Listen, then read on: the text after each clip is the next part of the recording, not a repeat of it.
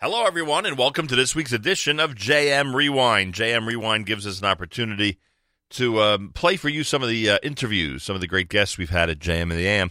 Uh, Dr. David Rosmarin, who directs the Center for Anxiety, visited JM in the AM to discuss anxiety before the summer, what uh, parents and what um, youngsters are going through before the camping experience begins. My conversation with Dr. David Rosmarin that's next, right here at JM Rewind on the Nachum Segal Network.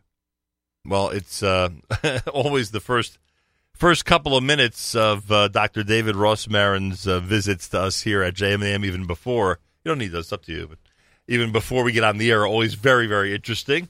I've learned a lot over the last couple of minutes, including the fact that he just completed a brand new book. So he must have had a very anxiety filled experience because we know when it comes to writing books, that can be a very anxious experience. Good morning, Dr. Rosmarin. Welcome back to JM in the AM. Good morning, and thank you for putting me on the spot. Am I right, though? It's a, an anxious experience. It's one filled with anxiety. I was pretty chilled, actually, throughout really? this one. Well, first, it took me four years, yeah. but also I learned a lot about uh, the topic. It was a topic I love, and um, it's been it was it was actually a lot of fun, believe it or not. Interesting. So, writing books can be, and publishing in general, can be a pleasant experience. It can be. Most most most authors, you know, are on the other side of this of this yeah, argument, right? I guess you've never heard that before. yeah. That can be a harrowing experience. Center for Anxiety has a website, centerforanxiety.org. Their locations include West 57th Street in New York City, Bedford Avenue in Brooklyn, New York, Route 59 up in Suffern, and one in Massachusetts as well that we always mention. And uh, it's been a while since we've seen you. Welcome back to JM in the AM. Thank you so much for having me. I appreciate that. Let me tell you what's been causing anxiety in the uh, in the Jewish world okay. uh, recently. First of all, with the with the embassy move, some people had some anxiety, yeah, no what, wondering what the reaction would be. No kidding. Uh, you know, in, in, many cases, um, um, uh, developing I don't know if this is a, a, proper term, developing false anxiety or or or, or, or creating for themselves problems before they actually existed, thinking that the world would come to an end if the embassy was moved. So that was that was one thing that came to my mind. Very then, much so. Then I'll tell you another thing that was that was filled with anxiety outside of Israel. We just had a three day yuntif, and a, a three day yuntif. I will tell you can be a, an anxiety filled one as one spends seventy three hours with family and friends. It it certainly can be for for a variety of reasons, the family and friends, and also a lot of people today are not very good at chilling out and Right. relaxing and enjoying. So when- when we have to do that for a protracted period, it's like ah, what am I going to do? It's funny. Uh, the people that mentioned to me since Monday night how great it was to be disconnected, and you know what that term means these days.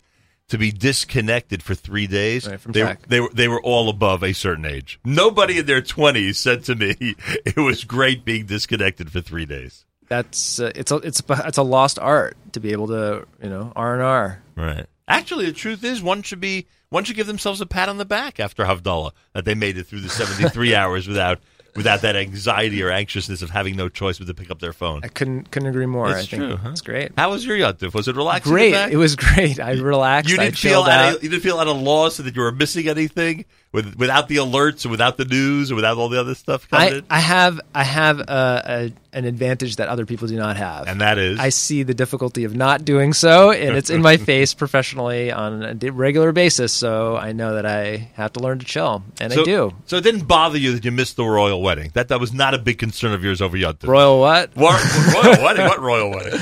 Anyway, so those, those are just a couple of areas that have been uh, causing a little bit of anxiety in the community recently. Both of those are behind us. There is something ahead of us, and that's uh, the summer months. This is the time when uh, when both parents and uh, youngsters are getting ready for summer camp. Right. Some of them very excited about it.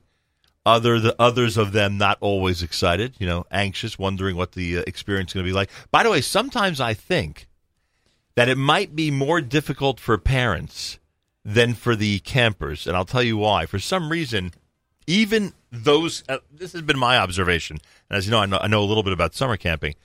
Um, Sure. It's it's always been my observation that the kids who are going through this first time experience have this this dual feeling going through them: the tremendous excitement of this new adventure and stuff that things that their classmates and others have done before now they get to do, and of course the other side they're you know somewhat anxious and wondering What's the experience going to be like? It's a foreign environment, etc. Right. But with the parents, I don't know if they have the first one. I think they only have the second one. I don't think they have that excitement that their kid is going. I think they're only worried about what this transition is going to be like. Yeah, what the transition is going to be and what the fallout's going to be. Right. You know, is it going to how it's going to impact them, and also the cost. You know, there's a number of reasons why the parents would uh, would have a difficulty with So, it. what I advice would you give at this time of year? Well, there's a lot, and it kind of relates to what we were saying before about the three day Yom Tov. That um, you know, I think the most what is summer camp for? Ultimately, it's about one thing, three letter word, Fun? fun. Good. It's about having Thank God fun. I got that right. I don't know. Someone may walk in and say, you know, enhanced education experience or something. That's exactly what it's not about. Thank God. because yeah, thank God is right. Because over the academic year, people are pushing their kids to the brink these days, and it's because everybody has to get ahead, and we need to be either one either because we have to one up somebody else, and our kids have to one up somebody else for status symbols, and also just to have a sense of accomplishment ourselves. That is not what summer is about. In fact, it's not really what life is about. Life is about connection and forging relationships, and the success we have is a tool to be able to forge those relationships. But at least for a couple months a year, at least for a kid, poor thing, you know, ghost has a double curriculum. She has a a double, you know, has teachers and principals and people on his case or on her case the entire year with so much social pressure. And then it's not only during school, it's also the after school activities. And those aren't fun. Those are tasks to be able to master. There are things that they have to be able to become a, you know, master, uh, whether it's ballet or uh, or an instrument or Plus, even if it is fun, it's part of a very rigorous schedule. it's all in, especially in New York, especially in the Northeast. Right. Mm-hmm. It's it's it's pressure, and that's not what summer is for. Um, certain kids, though, it's tricky because they really have an acumen, and it's really a great opportunity for them without an academic pressure to be able to immerse themselves in, let's say, a tennis camp or a ballet camp a or something specialty like that. camp. But those kids, I would never uh, put them in, in such a camp. I would never uh, recommend that they be in such a place unless they're the kind of kid who knows how to chill during the year. If they really can chill and relax and just hang with their friends, and they're um, they're able to do that, if they if they were um, not uh, negatively affected by the three day umptive, then they're a good. Then they might be a good candidate. Um, but pushing a kid beyond that, um, for sure not. Interesting. Not Most today. I don't know about most, but there's a large group of parents that would not listen to your advice. I imagine so. That And- would feel that the the alternate or the you know the um, the other side of the issue is more important. Getting them ahead and uh, you know getting them to hone a skill that could lead to whatever it ends up leading That's to. That's exactly why I'm saying this. No, no, I get that. I'm Yeah. just saying that it's not. It's to you, it's logical. To many of us, it says it doesn't seem like the logical uh, route. Well, I'm not sure if it's logical or if it's empirical Hmm. because we're looking at levels of anxiety and depression among children and young adults today that are far beyond what has ever what has ever occurred. Do many of them say they're overworked? Sure, if you ask them, It's a feel big symptom. absolutely. If you have conversations with the children, and that we do anyway, who are at least the ones who are coming into our office, they feel stressed. They feel like people don't understand them. They feel that they have As young as, six, and certainly teenagers. teenagers for sure. They are in there it's incredible pressure today um, to get ahead which is so ironic because we're more affluent than we ever have as a society. Right. we're doing better. We're more successful than we ever have been. There's there's more creature comforts and more basic things in place. More people have motor vehicles and indoor plumbing and, And electricity and, and right and than, than we ever have yet we're pushing ourselves harder than ever and we don't know how to relax It's even the for strangest thing. 72 hours? And taking two day vacations instead of two week vacations. let alone two months. right. Oh, forget that. Yeah. Well, that but that's part of life. You know, I, I was talking with uh, with my partner here, David Braid, on the way in. We're talking about uh, about Shabbos. That Shabbos is part of life. You know, supposed to be once one in every seven days, just taking off. I'm not talking about Shabbos here. I'm talking mm-hmm. about the the idea that The need for rest. human beings have a need for rest and, rec- and recreation and relaxation and hanging out and just being and forging those connections and friendships. And that's what summer's for. It's funny because a lot of people, I'm just processing this as you're saying it, a lot of people would sit where you are and say, you know, we, certain category of people, are called workaholics. Totally. and that is a and and and what they would say is it is a negative term to call someone a workaholic, not because, just follow me, not because um, they're describing a quote unquote disease like, you know, alcoholic or something, you know, that's where they get the term from, obviously. Right. But because they, because anybody who uses the term is degrading those who are spending their time working, who are, you know, utilizing their time productively. There are people who would say that. Yet you're saying that it, that well, what would you say about a workaholic? What would you say about somebody who is on, you know, 20 hours a day, 7 days a week? What would- 20 hours is a lot. Listen, I- I'll tell you, I'm somewhat guilty as charged here because I'm working probably s- between 65 and 80 hours a week. Oh, and so you're the perfect specimen Yeah. for us to analyze. but when I chill out.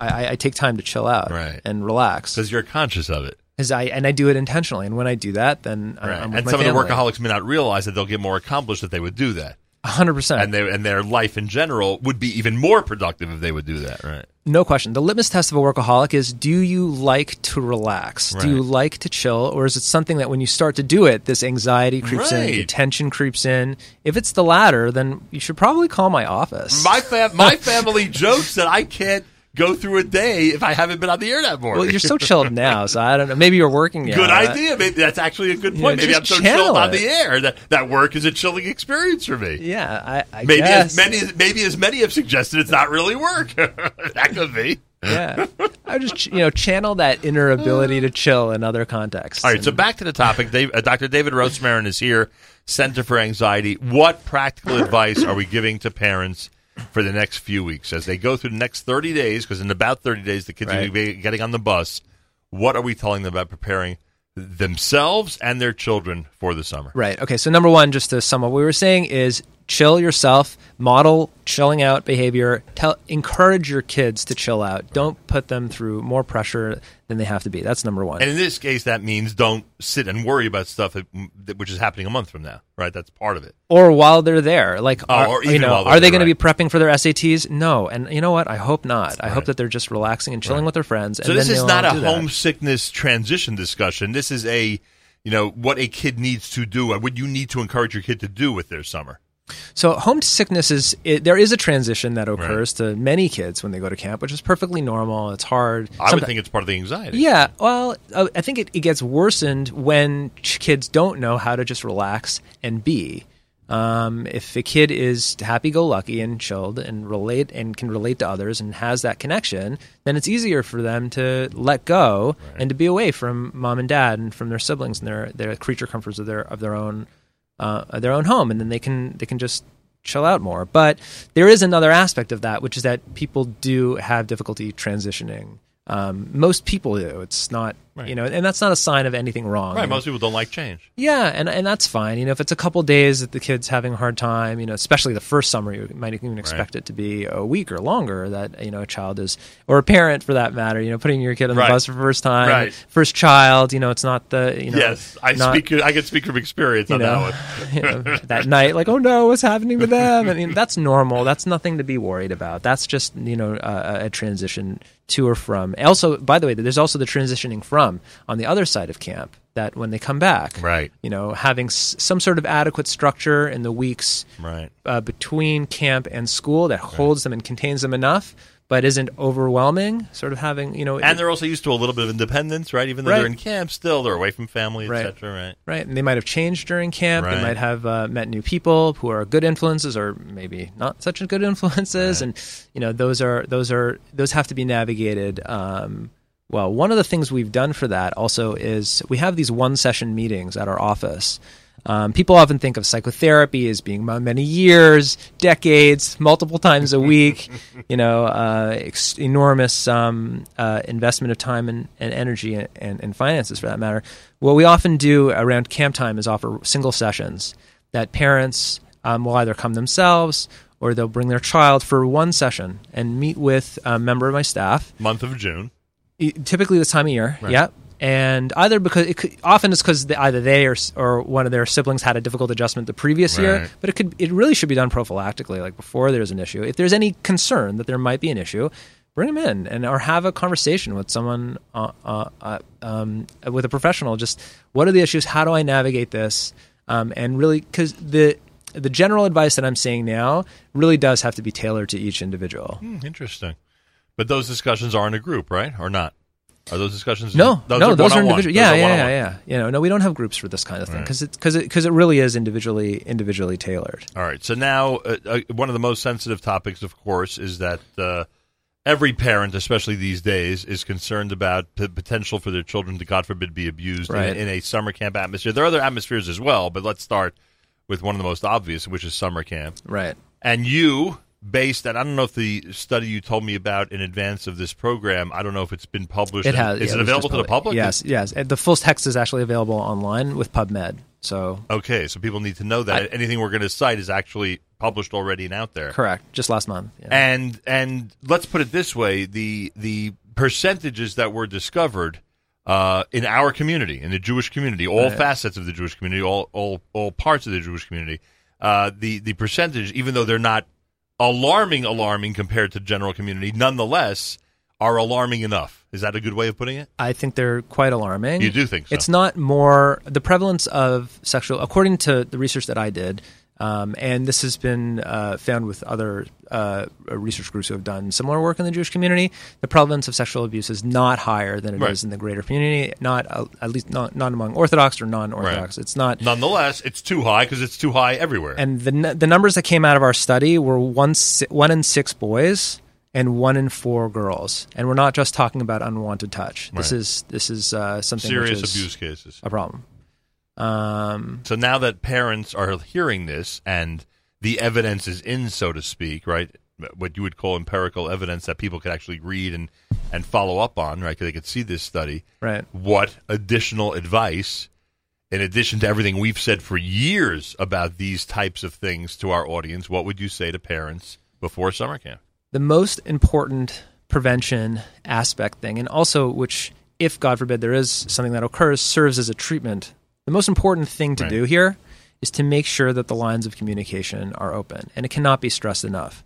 What that means is typically having a simple conversation with a child at some point in their early developmental period um, when it's appropriate for the child, which is about sometimes people do things which are in, inappropriate. Um, Or make one feel uncomfortable? make people feel uncomfortable. And if that happens, it's very important that you come and talk to me about it. It's just that's the most important thing is to make sure that the child feels comfortable coming to the parent with something that is un- it is uncomfortable to them if it occurs, and that the parent and child can speak it out, and that the child has mentorship to be able to handle it. There's nothing more important. Here. And the more one says that to their child, I would guess, the more likely, in the eventuality, the child would turn to the parent. Well, this is something that has to be drummed into them. yes right? and no. Yes and no. What has to be drummed into them is that the parent um, is there for them, can guide them, un- loves them unconditionally. That's also related to what we were saying before about chilling, because if you have these expectations of your child, then they might want to socially appear a certain way to the parent and present as being more strong than they really are, or as though nothing happened to me, or something did happen, but it doesn't really matter. But if we can convey the message that we accept our kids the way they are, that we love them for who they are, no matter what has happened to them or what might happen to them, and that we're there for them no matter what. So that message has to be drummed in. I don't think talk to me about abuse if it occurs over and over. I think that might make a kid um, more anxious than Right. they need or to be. paranoid. Yeah. Um, um, so I think it has to be said definitely at least once and clearly prior to going to camp. Um, but beyond that. Should that, the recommendation be made by a parent that there are going to be certain adults there, whether it's older siblings or, you know, I don't know, people in camp that, that we as your parents are familiar with already, division heads, uh, head of camp, that you, my child, can go to and speak to in this type of situation? That's a great tool to have Confederates, to have people who are either in the camp community, if you will, that the child can go to because the parent doesn't have access. Uh, I, I think that's fine. Again, it's all about communication.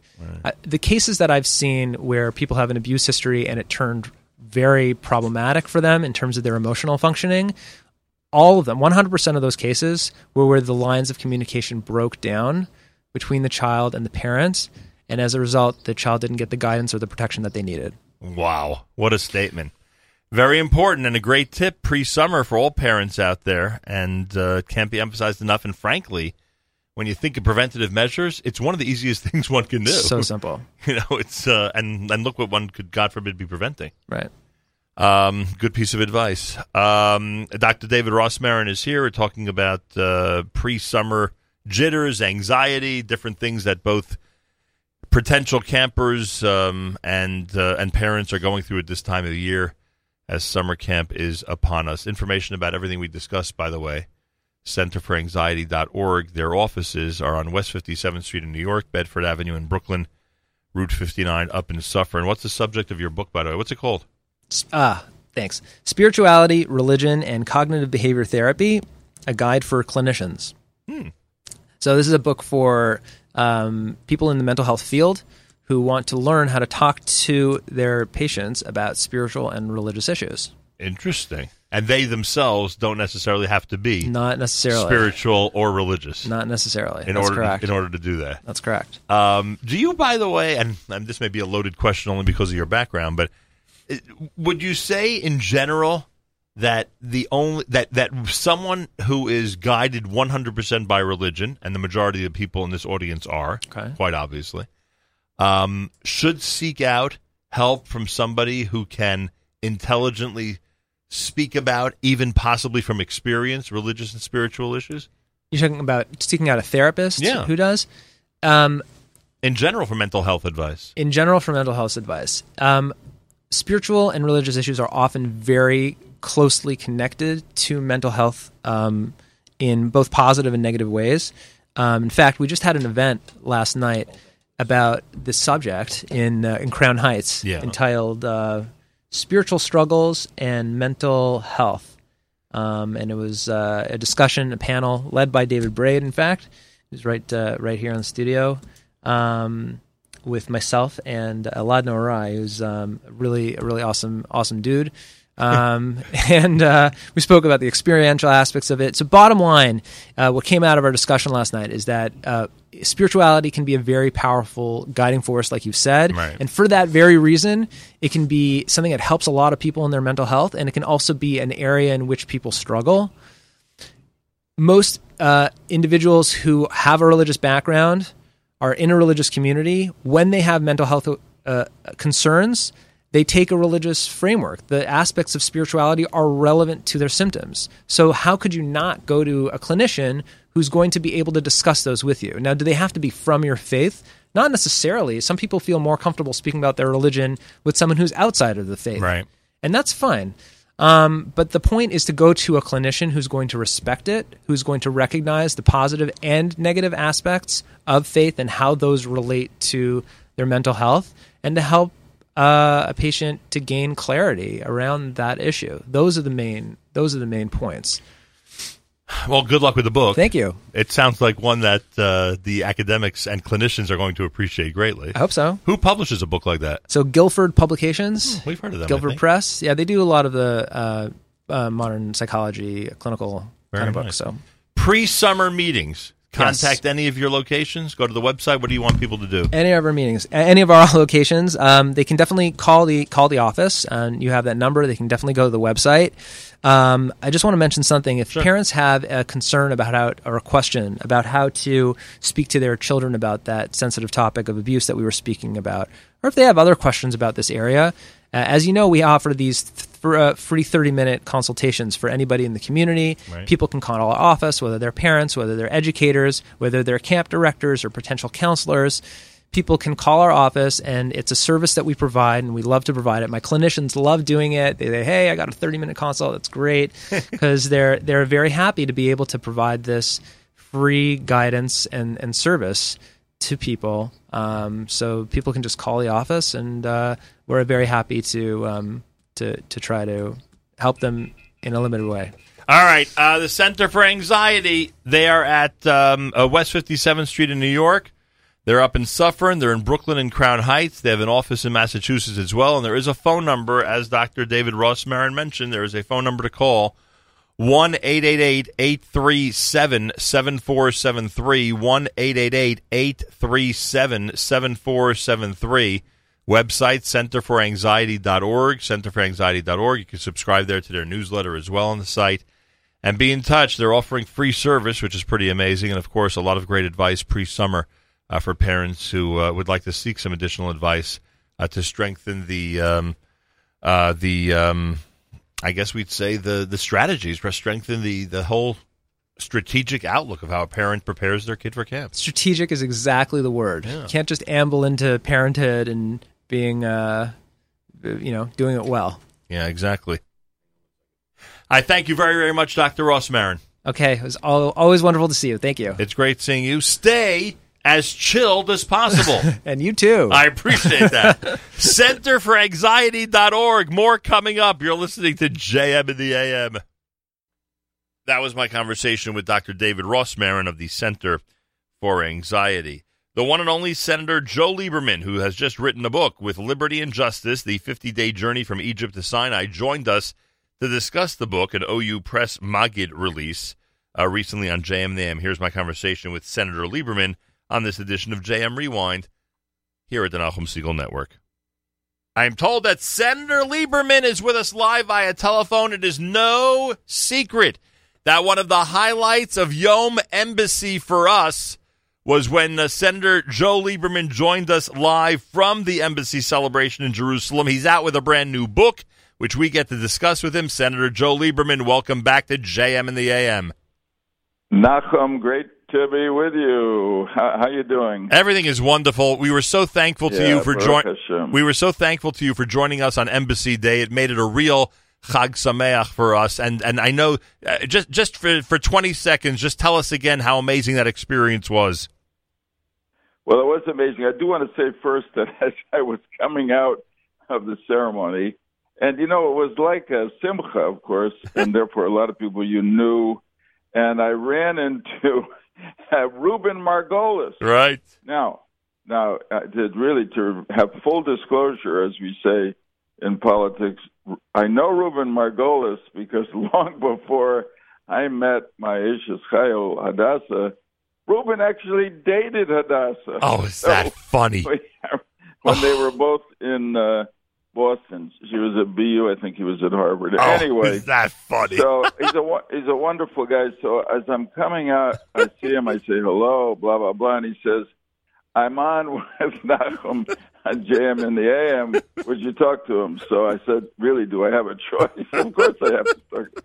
Anyway, that was the moment. Sun was shining, beautiful day. I, so to go back to your question, I mean, it was a thrilling day. It really was a thrilling day for Israel, for Jerusalem, and I must say I felt it personally. I mean, obviously for Israel and and Jerusalem, it was just another step toward saying uh, is, Israel is here to stay, and Jerusalem is obviously its historic capital, uh, and now the the, uh, strongest, greatest nation in the world, United States of America, finally moves its embassy. And honestly, you have to uh, thank uh, President Trump for it uh, because he had the the guts to to do it. I, I was involved, and why do I say personally? I mean, apart from the fact that I, you know, generally am a, a, a Zionist, to put it uh, in one word. Uh, in 1995, I was privileged to work in the Senate with three other really great people. Bob Dole, who was the Republican leader at the time, Jon Kyl, a wonderful senator from Arizona, sort of my contemporary, Pat Moynihan, a great Democratic senator from New York, of course, and myself. And we were the four who really worked hardest, I would say, but we had a lot of support on the Jerusalem Embassy Relocation Act. Passed, I think it was 93 4, 5 against.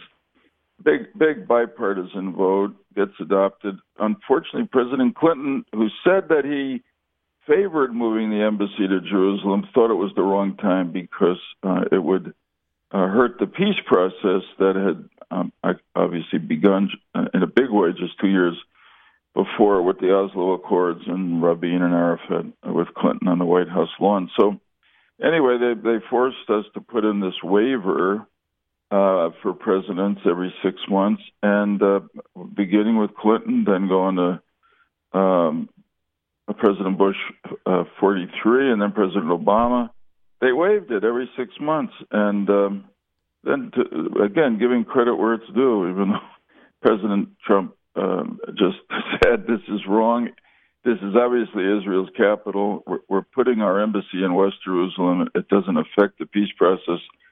And I would add, as he didn't, unless somebody thinks that the Israelis are going to give up Jerusalem or, or West Jerusalem, right. forget about it. So anyway, it was it was just a great day, a wonderful uh, ceremony. I was, you know, David Friedman, our ambassador, is a friend of mine. He's a partner in the law firm. He was a partner in the law firm I'm with now. So it was a thrill for me to see him in this role, and I think he just handled it beautifully. There was tremendous participation by the Christian evangelical community, and yeah. it was just it was just a, a very memorable day. And I, I, you know, I felt very grateful uh, to be there, really, and to be part of it. And we were grateful that you helped us feel part of it. Uh, Senator Joe Lieberman is with us live via telephone. There's a, there's a, brand new book. It's called With Liberty and Justice The 50 Day Journey from Egypt to Sinai. Senator Joe Lieberman with Rabbi Ari Kahn. It's an OU Press Maggid release. You can find it at maggidbooks.com. Senator Lieberman, why did you write the book? Well, you know, this was something that was in me for a long time. And uh, just as the Shabbat book that I did, oh, about five years ago was in me, and I took the time, in a way, I had the time to write it because I decided not to run again. so, in the time that I probably would have been spent going around America trying to raise millions of dollars for my reelection, I was able to work on that book. And I was so grateful for the reaction to it. And again, I say, at the beginning of this book, as I did at that one, I'm obviously not a, a rabbi. I'm I'm a caring Jew. I'm I'm proud to be a Jew. I, I take great strength from, you know, our traditions, halacha, etc. Uh, and um, uh, and I wanted to record that and, and, and see if I could draw people uh, more people in. So it, in this book is both about Shavuot and about the law. I mean, it's about Shavuot in the sense that you know, I've always felt something is un, is wrong, almost unfair that that uh, uh, Pesach is the most observed of Jewish holidays, and then Shavuot, which is connected so deeply to Pesach, uh, is probably the least observed of the Chagim, even though it completes the story. And that's where I make the larger point about the law in Jewish tradition. Um, uh, Hashem liberated the children of Israel, Bnei Israel, from Egypt uh, and slavery, uh, not just to wander free in the desert or even to stay in Egypt and be equal citizens. Uh, uh, we were we were liberated for a purpose, which is to go to Har Sinai and to receive the law, the Ten Commandments, the Torah, and um, and really what what happened there was the beginning of um, legal systems, both obviously in the Jewish world, but in the in the world generally, and particularly in the Western world. And so I, I try to talk to both about Shavuot, uh, bring more people to it, and uh, about um, the importance of that day and about what the law means. We need law. If we just freedom is not enough. Freedom is our birthright. Right. But with just freedom and not law and the values of law, there would be chaos. There would be uh, it would be like it was in the time of Noah, chaos, immorality, uh, maybe even self-destruction. Part with of the, the, law, we have a chance for justice. Part of the book, and no doubt part of your research, uh, is the Ten Commandments. We know how central they are, yes. not, not only to the holiday of Shavuot and the giving of the Torah, but of course to our tradition, and I'm sure you would argue to to all of Western tradition at this point, and maybe even other societies. I mean, the Ten Commandments are in fact. Right you know the bedrock of uh, of, of laws that you just described. Uh, did, did you get after researching it and you give an analysis of each one of the Ten Commandments?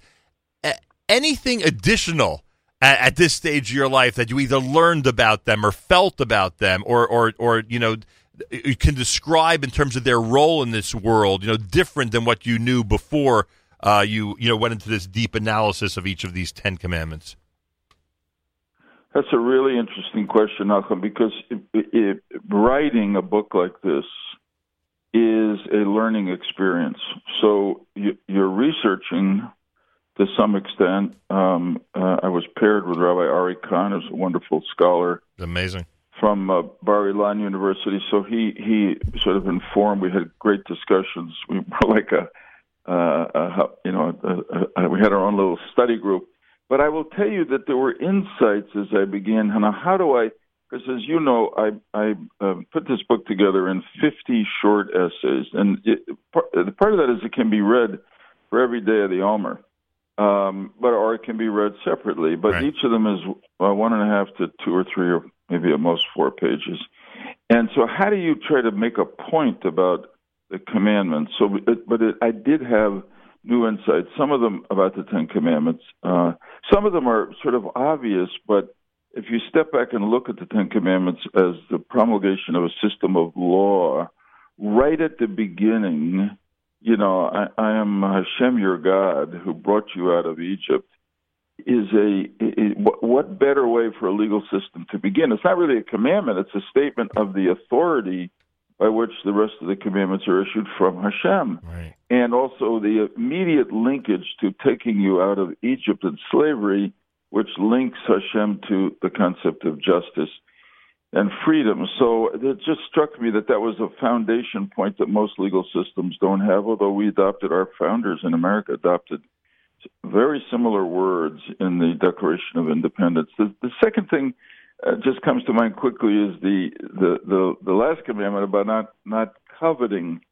And um, it, it just struck me with a clarity that this is the kind of law that no uh, secular legal system could or really should adopt. Good Because point. the- That's a great Right, because- point. right because we don't we you know the law can't tell you how to feel it can can't tell you not to covet your neighbor's property or uh, god forbid your neighbor's wife but the torah can. And and the point there is that envy and coveting to use the word are actually the the though they're inside the person are the origin of so many um so many acts of bad behavior such as uh, theft because you're co- coveting your neighbor's property, adultery because you're coveting another woman, and even in um, in international relations, a nation or a leader covets another nation's property, Right. say, and and that leads to aggression and invasion. So You know I mean, those are some some reactions. You know which your one- question is an excellent one. I appreciate that. You know which one I really I, I mean again, I think each one of them you have a, a perfect example of what you just described, but on the on the simplicity of do not steal, and you have to admit there are a couple of commandments that are really simple. Like two words, Yeah. you know, don't steal. Right. It, it, it's amazing. It's amazing that that the reason, as you point out, the reason that it has to be so simple and so broad is because every generation, like we see now in social media, identity theft, etc., has its own definition of what stealing is. And if it was too specific, that people you know would think of excuses. Here, it's so broad that every generational you know criminal act could somehow fit under that umbrella. And I thought that's a great point. Thank you for that. I mean, when you think about it, the Torah might have said, "Don't steal your neighbor's uh, cow Right. or ox." Correct. but uh, which would have been quite relevant. Uh, and of course, nobody could have dreamed that, that it should say Identity theft. your neighbor's identity on the internet. But that's where we are. Senator Joe Lieberman with us. The book is called With Liberty and Justice The 50 Day Journey from Egypt to Sinai. It's done with Rabbi Ari Kahn. It's OU Press, Maggid Books. Go to maggidbooks.com. So now it's 2018. It's the United States of America, and you know you're in a country that essentially, as you just described earlier, is built mainly on the Ten Commandments and has a has a great similarity. And great, I don't just mean great in terms of vastness. I mean great in terms of you know l- level of affection. Great similarity to our tradition, frankly. So, wh- so why do we have a country that, unfortunately, it seems on a regular basis is going further and further down from those values as opposed to strengthening those values? Yeah, it's a very good point. I mean, first, let me validate what you've said, and I, I briefly, because this is not a detailed historical book, but you can trace the Ten Commandments um, adopted by Christianity, both by the Catholic Church pretty early in its history. St. Thomas Aquinas said that Ten Commandments were, in their view, the, the perfect embodiment of the natural law that God gave to the human race because on our own we couldn't understand what was naturally right.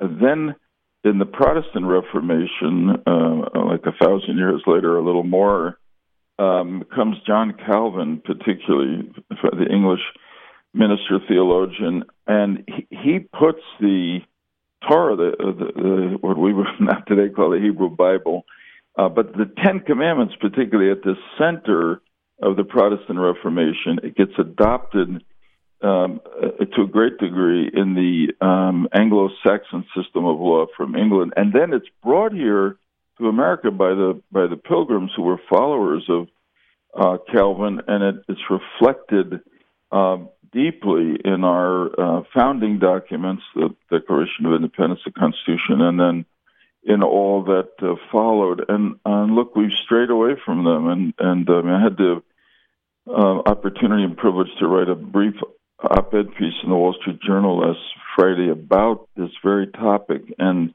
to to talk about the ways in which both in public life and in private lives um, uh, we've we've strayed from the the guidance and and um, and values of the Ten Commandments, and really, even though they're quite old, you know, they're yeah. timeless, and we really ought to find our way back, both in public life and private life, uh, to the values that are expressed in you know the, the Ten Commandments. There's no be- no better guide, and the great thing is that they really are broadly accepted, certainly by Christianity. To I, I learned in my research on this book to a significant degree by Islam. I mean, this is like the old uh, joke of Bibi Netanyahu when he went to uh, India and he said, we, "Our alliance together has um, uh, one billion uh, three hundred and uh, eight million people." Uh, Mr. Prime Minister Modi of India, of course, one billion and three hundred million of them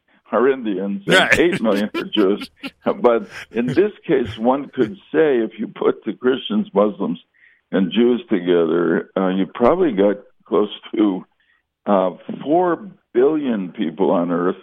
Um, uh, four, about 14 million of them who are Jewish, who really accept the um, the Ten Commandments, and certainly the Christians do. The 2.2 billion Christians in the world. So, well, the point uh, the point you made er- the point you made earlier in this conversation is so vital, and that is that with freedom, you need values. With freedom that we enjoy, yeah. need, and, and, and no matter what type of freedom, freedom it is, whether it's governmental freedom in the form of libertarianism or other government regulations, etc., or uh, if it's just freedom in general, you know, in a society that calls for freedom and, and, and embraces right. it, you need values. Otherwise, it's uh, it, it's going. There's going to be a breakdown in society, and frankly, I don't want to say that we are in a situation of a breakdown in society, but you know that there's certain areas of our society that do need a little bit of fixing.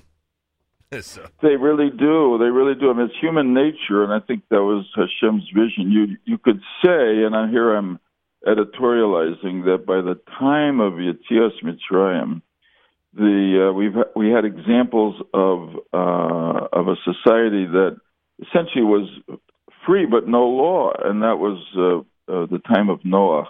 Right. Which was a bad time, and then when when when Bnei Israel got to Egypt, it ended up being a society of essentially all law uh, and and no freedom because Paro was was the uh, the total law and um, uh, you know from the beginning when Moshe Rabbeinu pleads with Paro to l- let my people go, it's always to serve Hashem. Um, uh, it, in other words, it's a, it's freedom, mm-hmm. but with a purpose, which is to serve Hashem, to go to Har Sinai, to get what, um, what my rabbi, when I was growing up, called uh, our uh, the Jewish mission statement, the national purpose. I remember him, Rabbi Ehrenkranz in Stamford, saying sure. that really we were we were a tribe, a, a big tribe when we left um, Egypt, but we were not a nation, um, and we we we really became a nation at Har Sinai when we got our our purpose, one one might say our, our destiny in the uh, in the law and the rest of our history has been in some ways a um, an, an, attempt to realize those uh, values in our own lives and, and in the, the Jewish state of Israel. And I think that's part of what we, what we were trying to celebrate in um, in Jerusalem two weeks ago. No question about it. Uh, okay, got, we got to wrap it up. I just have to tell you first, Senator Lieberman, just like you did yes. with just like you did with the gift of rest where you made sure to give a very important shout out to a Shabbos morning newspaper and cereal. I was very proud that you included in this Shavuos book the importance of good overnight dairy desserts uh, during Shavuos Torah study. So I was very, very happy with you. You, you, you know that I like the fact that you lay it all out there on the table and you, and you, and you, you talk about the mundane and the important in the very same paragraph. Yeah. So thank you. Yeah. Oh, listen, thank you for appreciating that. And uh, I hope you had a nice. I hope you had a delicious Shavuos. I hope you had oh, a delicious you know, we did. We were in Baltimore with our youngest, uh, who lives there with her husband and four little boys. Uh, thank God, and we had a we had a delicious. we had a wonderful spiritual but also a great gastronomical Shavuos. And I'm doing tshuva. I'm doing gastronomical tshuva this week. like everybody else. like everybody else. oh, I, I, think, I think I think I think our staff member of Rabbi Finkelstein down in Baltimore mentioned that he said hi to you on uh, on Yontif. So yes, we we have he, we have did. authentication that you were actually down there. Yeah, good luck. Community there. Good luck with the thank book, you, and thank friend. you so much for joining me. Great to talk to you. Be well. Bye. Thank you so much. With liberty and justice, the 50 day journey from Egypt to Sinai, Senator Joe Lieberman with Rabbi Ari Kahn. Always a delight to speak with Senator Lieberman. He is amazing. That was my conversation with Senator Joe Lieberman. The book is called With Liberty and Justice. Shlomit Grayevsky of Aleh Jerusalem joined me recently. Uh, we've announced that Aleh is going to be uh, the presenting sponsor of our coverage of the Celebrate Israel parade on Fifth Avenue. And Shlomit joined me to discuss the amazing work of Aleh, specifically in the city of Jerusalem. My conversation with Shlomit Grayevsky is next on JM Rewind here at the Nachum Segal Network. JM in the AM on a Wednesday morning broadcast. Nachum Segal here in New York City. I've uh, I've mentioned um, that a week from Sunday, we're going to be on Fifth Avenue in New York City. Uh, our parade coverage, and boys, our parade coverage is going to be amazing this year. It's always amazing, even even more amazing this year. Uh, is brought to you and presented by our friends at Aleh. We have spoken about Aleh on the air before. You can go to aleh.org, aleh.org for information about um, about their activities and about their incredible services in Israel. And with us live via telephone is Shlomit Grayevsky. Shlomit is the director of Aleh Jerusalem. Aleh is Israel's network of care for children with severe complex disabilities, providing over 750 children from around Israel with high level medical and rehab care in four residential facilities in Jerusalem, Bnei Brak, Gedera, and the Negev. Shlomit Grayevsky, shalom and welcome to JM in the AM. Hi, shalom. How are you? Baruch Hashem. Everything is wonderful. I hope everything is uh, is good over there in uh, Israel. Tell us, how long have you been associated with Aleh? Close to 19 years. Wow. a long time. Yeah, a long time. And what makes Aleh unique? What makes it? Um, what sets it apart in terms of its services for those with uh, disabilities? So I think two things. First, as you mentioned before, Aleh took upon itself to take care of the most severe, uh, complex children and youngsters in Israel. It says no almost to nobody. I mean, we accept whoever we can give the best care. This is the first thing. It is quite unique because you know that the that's what we need to give the best answer to these children and youngsters is an enormous effort, and this is something we took upon ourselves. So that's the first thing. The second, the second thing I think is about our attitude. It's very easy, I would say, that once you take care of uh, needed people, doesn't matter their age or sex or what the cause is, it's very easy to give them the best care, the comfort, and the good food and good clothing and a nice atmosphere. But what's unique about Aleh is that we believe in these people. We believe that everybody can reach something, can do something that he couldn't done, they couldn't uh, do before, them and their families.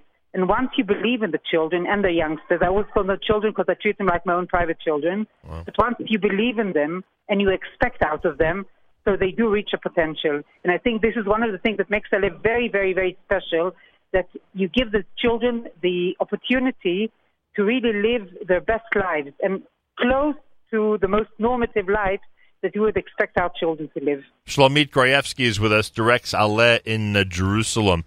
Give me an example. Uh, tell me a story of a uh, uh, of one of the people you've dealt with who has complex disabilities, uh, who achieved something or did something that was you know simply unbelievable. Second, I've got many stories in my mind. The first thing I can think of is a baby which we received directly from hospital. It was a twin. His twin brother passed away immediately. It was a premature baby. And we received him from the hospital. And I remember the professor who told me, listen, I've seen his brain in the CT. Don't expect anything out of him. Since we don't, I mean, we never react to the examinations as if they're the only truth.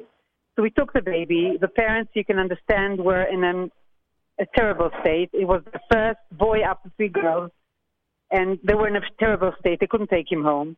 And he came to us with all the tubes, with the feeding tube, of course not speaking. They right. told us he was blind. They told us nothing would come out of him.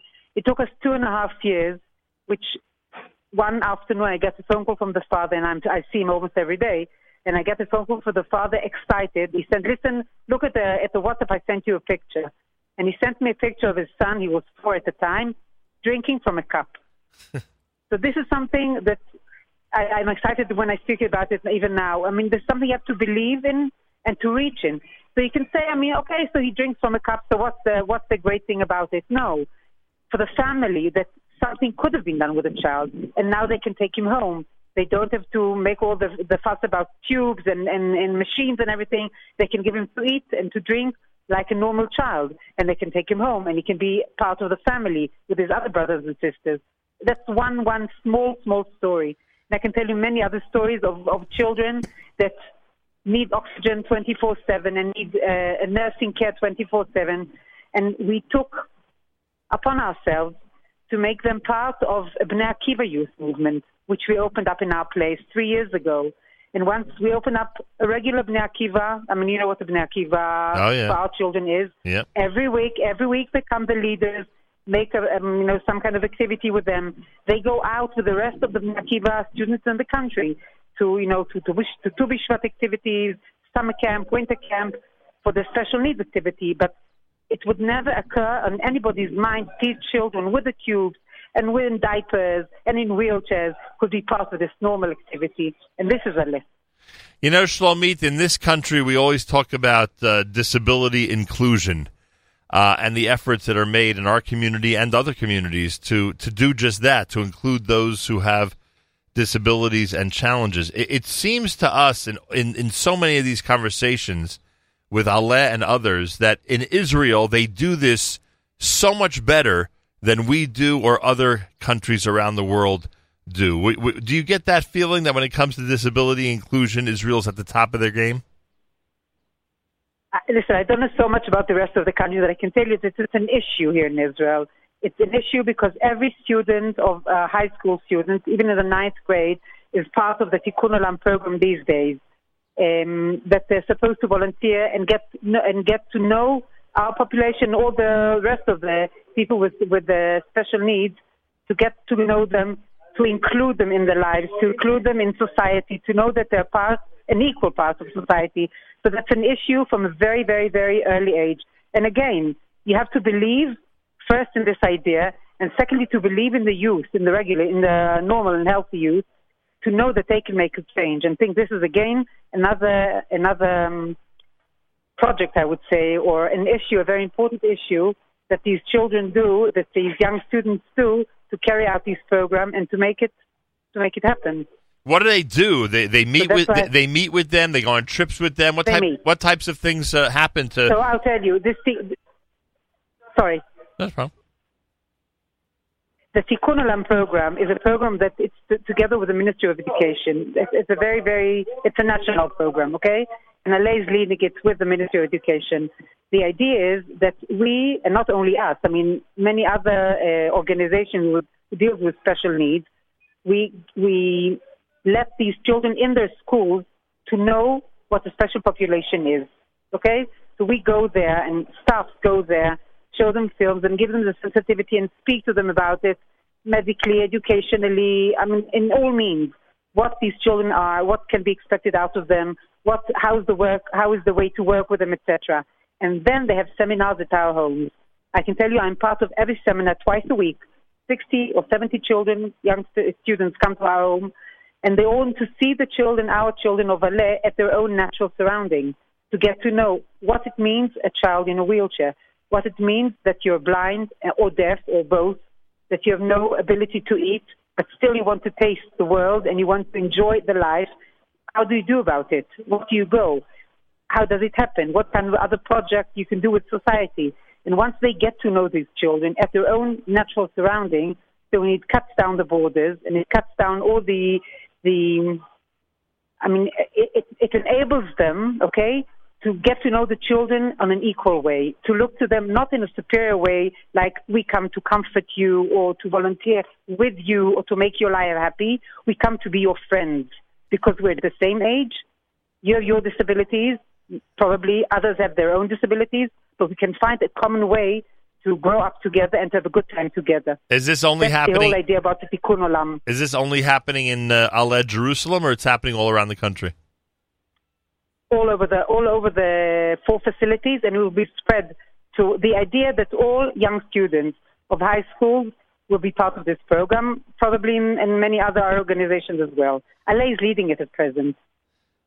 What reaction do you get uh, from parents of those who have challenges um, when when they are able to spend their time, spend their you know, spend their time and spend these these trips and these encounters with you know students from around the country? So again, I can tell you a story about some other. We sometimes know these volunteers come and take our children for weekends. I mean, to their own homes, to synagogue. They sit uh, Friday evening at table together with them, wanting to go to school with them. And one Motzei Shabbos, the mother calls me and tells me, "Listen, I want to tell you something. Her son is 16, and he has a friend of Aleh, a friend at Aleh." And she calls me and tells me, "Listen, at the afternoon, I saw my son." She tells me, taking out, taking care of a 20-something year old um, boy over there in a wheelchair, fed in a tube, fed with a feeding tube, in a wheelchair, in diapers. He was the volunteer in charge of him, a friend of his. And she says to me, listen, the next time his teacher is going to call me and tell me that my son has a lovely potential, but he does not, he does not exceed it, and he can do so much more in school, I will remember this Shabbat where my son took care of this young boy and changed his diaper and spoke to him on the way to school and spent all the time together with him. And I know I educated my son well. Amazing. Originally, that's a mother's reaction. So, I mean, you can understand the feeling. I mean, it's a win-win situation always. Hundred percent. And the impact on the students, I guess, is obvious. The teachers see it, the parents see Obvious. it. The impact All the time. Yeah, the impact. Yeah, I'm go ahead. I'm yeah, sorry. you see how interested they are. They ask all the questions. They want to know. They want to meet the children. They want to understand their lives. They want to understand their challenges and how, what they can do about it. Okay, and sometimes they do not know anything about these children. Okay, it's, it's a distant area. It's a distant subject, and then they get to know them very very closely. Shlomit Grayevsky is director of Aleh Jerusalem. Go to aleh.org, A L E H dot org, A L E H dot org for more information about uh, all of this, information about Team Aleh, information about donating and supporting the great work of Aleh. She's been with them for uh, uh, for 19 years, and they have, believe it or not, since 1982. Since 1982, they- they're heading toward 40 years already over there at Aleh. It's amazing. Um, since 1982, they have provided Israeli children with severe, complex disabilities with the best available care and the opportunity to develop to their fullest potential. About how many are you? How many people are you dealing with in Jerusalem? How many are you directly caring for? So living is living with us are 82 at present, and another 75 or 80 come on a daily basis. Pretty for amazing. schools and kindergartens and preschool programs. That's in Aleh Jerusalem. Altogether, at the four facilities, close to 700, 650 or 700. Pretty amazing. Unfortunately, but I think they're very fortunate to be with us. Uh, no question about it. They are very fortunate to be with you, and uh, some of the situations they're in, as you described, are unfortunate. But thank God they have somewhere to turn, and their families have somewhere to turn when they're in this type of situation. Aleh is Israel's network of care for children with severe complex disabilities. They provide over 750 children from around Israel with high-level medical and rehab care in four residential facilities in Jerusalem, Bnei Brak, Gedera, and the Negev in Jerusalem. The director is Shlomit Grayevsky. Shlomit, Todah Rabah. Continue your amazing and incredible work. Lavreut.